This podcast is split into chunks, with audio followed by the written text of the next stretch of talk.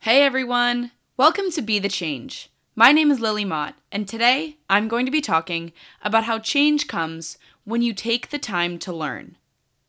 I am really excited to introduce my guest this week. Her name is Ava Hedeker, and she is using social media and an online magazine to raise awareness about climate change.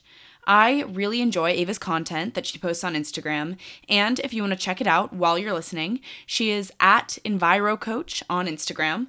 I'm excited to share this conversation with you. So, without further ado, let's get started with this episode featuring Ava Hedeker.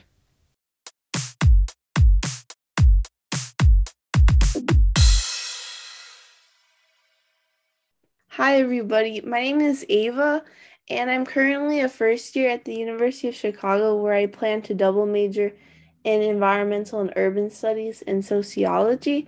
And currently, what I'm working on is um, I run in like two environmental Instagram accounts. So I run one called Enviro Coach, where I try to break down complex environmental topics and help try to help people think differently about environmentalism. And I also run an environmental magazine called Further for about a year and a half now. And what we do is try to showcase how um, becoming an environmentalist is not a one size fits all approach, and that, you know, we um, write articles about like how psychology, architecture, economics, and more connect to the environment. So we're just trying to showcase how you don't have to change who you are to be part of this movement, but just find out how you um and your interests can help contribute to um mitigating this crisis for everyone. So yeah. That's a great introduction, Ava. And I would really love to get a little bit deeper into your background and just have you tell me some about the experiences that you've had that really kind of kick started your passion for environmental activism. Can you tell me some about that path and how that looked for you? Yeah, definitely. So it really started when I started to um, read books in my free time outside of high school. So one of the books that comes to mind is The Uninhabitable Earth. And it really just showed just how urgent this crisis is. Not only that, but also kind of showcased the social science aspects of um, mitigating climate change. And I never really was aware of this at the time because, as someone who has never really been interested in STEM as my academic passion, I didn't really know where I would fit in helping to fight climate change. So this really opened my eyes. And um, eventually, I took an environmental studies college class. And what was really cool about this was that it, even in one of the research papers we read, it's it specifically said how in order to um, create effective climate action, we need the collaboration of a multitude of different careers, whether it be architects, policymakers, psychologists, and more. And I never really realized that, but it, I felt like it made so much sense in so many different ways because adapting to climate change is like in all aspects of society. It's not just one field that can deal with it. So I thought this this simple yet powerful idea was really interesting, and I kind of wanted to just showcase it more to other people. So that led me to start my magazine further. And from day one, I, I thought it would be good to keep it interdisciplinary to kind of promote this idea. And yeah, from there, it, it led me to dive deeper in a lot of um, ideas that I'm passionate about, whether it be green roofs or um, how a startup's trying to make a society without any cars and so many more ideas and just helping all of um, the writers learn how their passions connect to the environment has been so cool and I've learned so much from all the different writers as well. So, yeah. That's so cool. And I love that you shared the social science aspect to climate change mitigation and environmentalism because there's definitely space for everyone in this line of work. And it really is going to take everyone working together to solve this issue. So thank you for sharing that. And I'd love for you to tell me a little bit more about your magazine and the process to create it and just what it looks like. Just tell me more about that process because you shared about the writers and how important this project has been to you. So I'd love to just know more about it.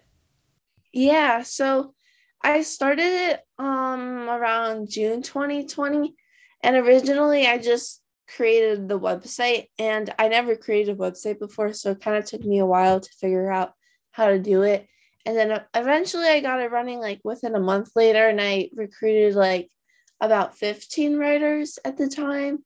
So we just from there we just um kind of like ran this model and that I kind of improved over time where we have like a period where we um come up with ideas and have a first draft and then final draft and then we like release monthly issues and throughout it I've um tried to also like incorporate interviews. So I interviewed a couple environmental professors, I interviewed some people who run environmental nonprofits, and so many more, just to kind of provide practicality to what we're talking about about how anyone regardless of their interests can um, help the environment.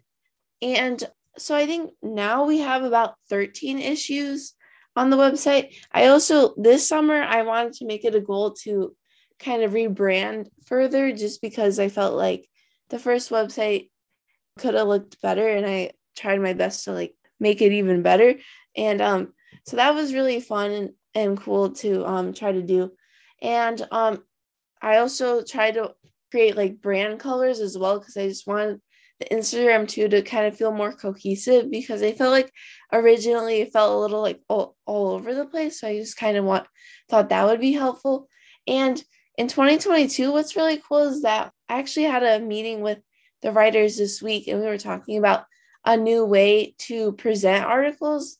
And we thought like maybe through like kind of infographic posters in a way, just because I, I actually came up with this idea through one of the classes I took in college this quarter where we had to do like reading synthesis where we read um these like complex papers and we had to um kind of consolidate the information in like just one in a one page like poster that you could make through Canva or something.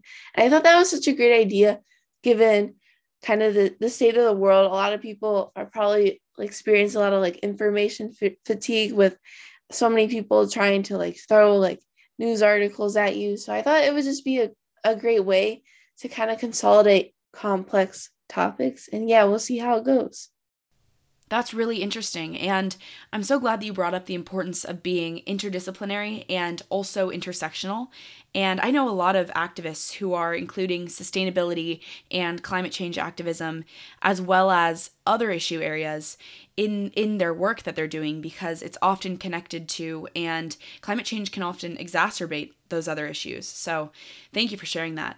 I'd love for you to tell me some as well about maybe the most important or maybe the most memorable or just some of your favorite posts or articles that you've shared on your social media and in the magazine. Can you just tell me some of those highlights that have really stuck out to you?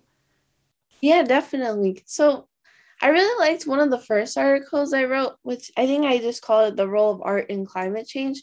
And I just kind of talked about this um art exhibit I saw in 2019 in London and how um this artist named Olafur Eliasson, he creates like art that kind of compels people to take action on climate change.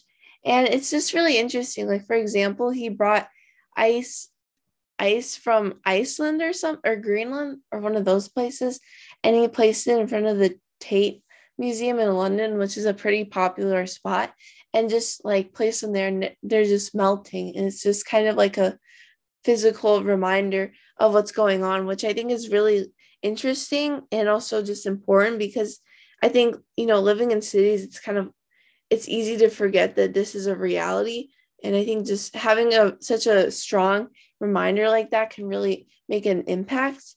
And i just talked uh, also just about how um in the exhibit that I went to, um, there was this tunnel of just orange fog, and it was just really interesting to have walking through it because it was very bright and just orange, and it was just like wow, like it, it just kind of makes you wonder, like, is this the future we're gonna be like going towards if we don't change um, how society is? So I I would say that that is definitely one of my favorite articles because I think most people, including myself, didn't really realize the connections between the environment and art. And um, another article that I enjoyed was I interviewed someone who runs a nonprofit, actually, yeah, also in the UK, where um, they kind of teach like young students that are, you know, about like seven years old about how how to make architecture more sustainable and they actually have actual architects um, come to these and um, kids i think they designed like potential like sustainable building ideas and then architects actually look at those and um, use their basic ideas and actually create like advanced models that can actually place these ideas into action and i just thought that was such a cool idea. And um, some other ones that i didn't write but i also really enjoyed was um we um actually did have an article about eco anxiety. That was one of the first um ones and I just thought that was really great because that was before I actually knew the term about it and I was like, "Oh wow, like that's cr- pretty crazy that like this is an actual thing and that it's so great that we're recognizing this." And let me think what else. I would say what's all oh, we have one about about craters that have been created because of global warming and just so many other ones. Like I think we have over a hundred on our website. So it's just been really cool to not only write articles but also edit and read um the other writers too because I did they brought up so many interesting concepts that I would never have thought of. So yeah, it's been really cool. That's so interesting. And I love that all of the writers really have their own interests. So it creates this mix of different topics that can appeal to anyone. I think that's great. And I have one last question for you.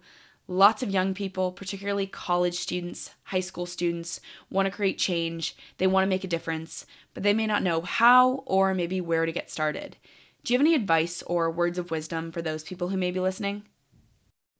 Yeah, I think, at least for me, I spent a decent amount of time just learning about all this first before taking like necessary action, such as starting my magazine.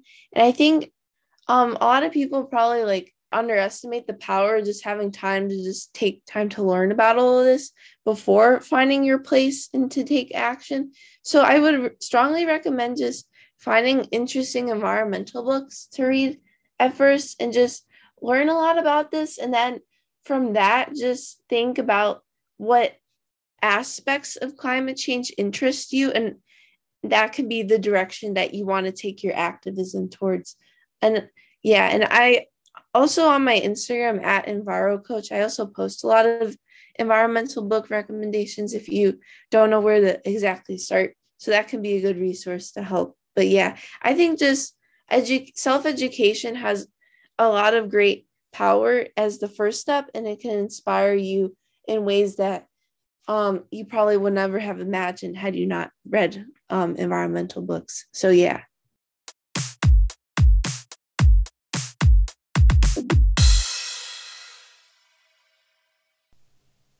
I really enjoyed this conversation with Ava, and I think her approach to bringing in social science and the humanities to climate change work is so valuable because it's going to take a team effort to solve this problem. I love how much she values and emphasizes the importance of education and doing your background research before getting started with any project. If you're interested in getting involved with any form of activism, the first step is learning about that issue and building that foundation, because change comes when you take the time to learn.